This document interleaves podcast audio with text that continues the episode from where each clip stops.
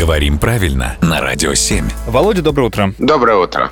Ты не поверишь, в последнее время все чаще слышу, как мужчины, рассказывая о женщинах, о каких-то происшествиях, употребляют словосочетание «трепетная лань». Я не совсем понимаю, почему трепетная и почему лань. Ну, трепетная лань в наше сознание вбита, видимо, уже навсегда, благодаря Александру Сергеевичу Пушкину, у которого в поэме «Полтава» есть фраза: «В одну телегу впрячь не можно коня и трепетную лань». А потом Антон Павлович Чехов для одного из своих рассказов взял вот это сочетание «конь и трепетная лань». И все, кто из классики нам вбили в сознание, что лань трепетная, и, видимо, ни с каким другим прилагательным лань не будет так удачно сочетаться. А лань не против, я хотел узнать у тебя? Ну, лань никто не спрашивал. Ну, как всегда. Володь, а в качестве комплимента мы можем это использовать?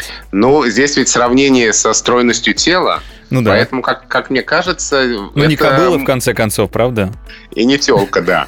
Это можно считать комплиментом, но просто мы живем в такое время, когда чего не скажи, может оскорбить чьи-то чувства, что не так. Поэтому здесь, наверное, надо осторожно. Мне кажется, что для русского литературного языка это нормальное такое переносное употребление, сказать о девушке, что она как трепетная лань. Вот видишь, тут ведь еще и комплимент сделал, и эрудиции мелькнул начитанностью своей. Тоже неплохо. Спасибо большое, Володя.